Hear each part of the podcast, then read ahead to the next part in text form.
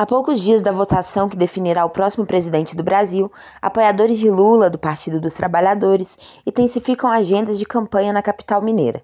Considerado decisivo para garantir a vitória do presidenciável, apenas nesse segundo turno, Minas Gerais já recebeu duas visitas do petista.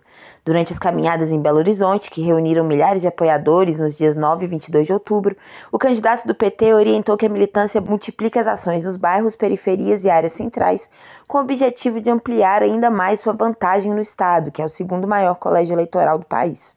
No primeiro turno, Lula teve 48,29% dos votos contra 43,6% de Jair Bolsonaro.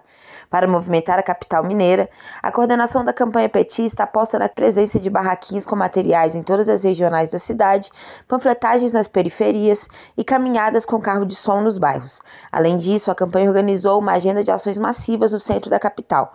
Para essa quarta, dia 26, em Belo Horizonte, presença da senadora Simone Tebet, do MDB, que disputou o primeiro turno e agora faz parte do palanque do petista.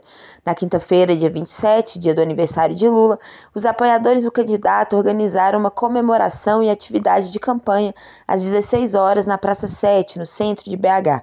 No mesmo dia, há o um indicativo de que a ex-presidenta Dilma Rousseff, do PT, virá à cidade e terá um encontro na UFMG, a Universidade Federal de Minas Gerais. Para sexta-feira, dia 28, está programado o tradicional Abraço da Contorno a partir das 17 horas, com pontos de campanha espalhados pela avenida. Na data, Lula confirmou que irá participar às 21h30 do debate com seu adversário promovido pela Rede Globo. Os coordenadores de campanha convocam a população para assistir ao debate e realizar o sextou com Lula.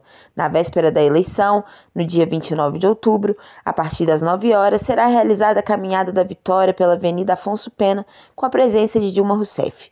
De Belo Horizonte, da Rádio Brasil de Fato, Ana Carolina Vasconcelos.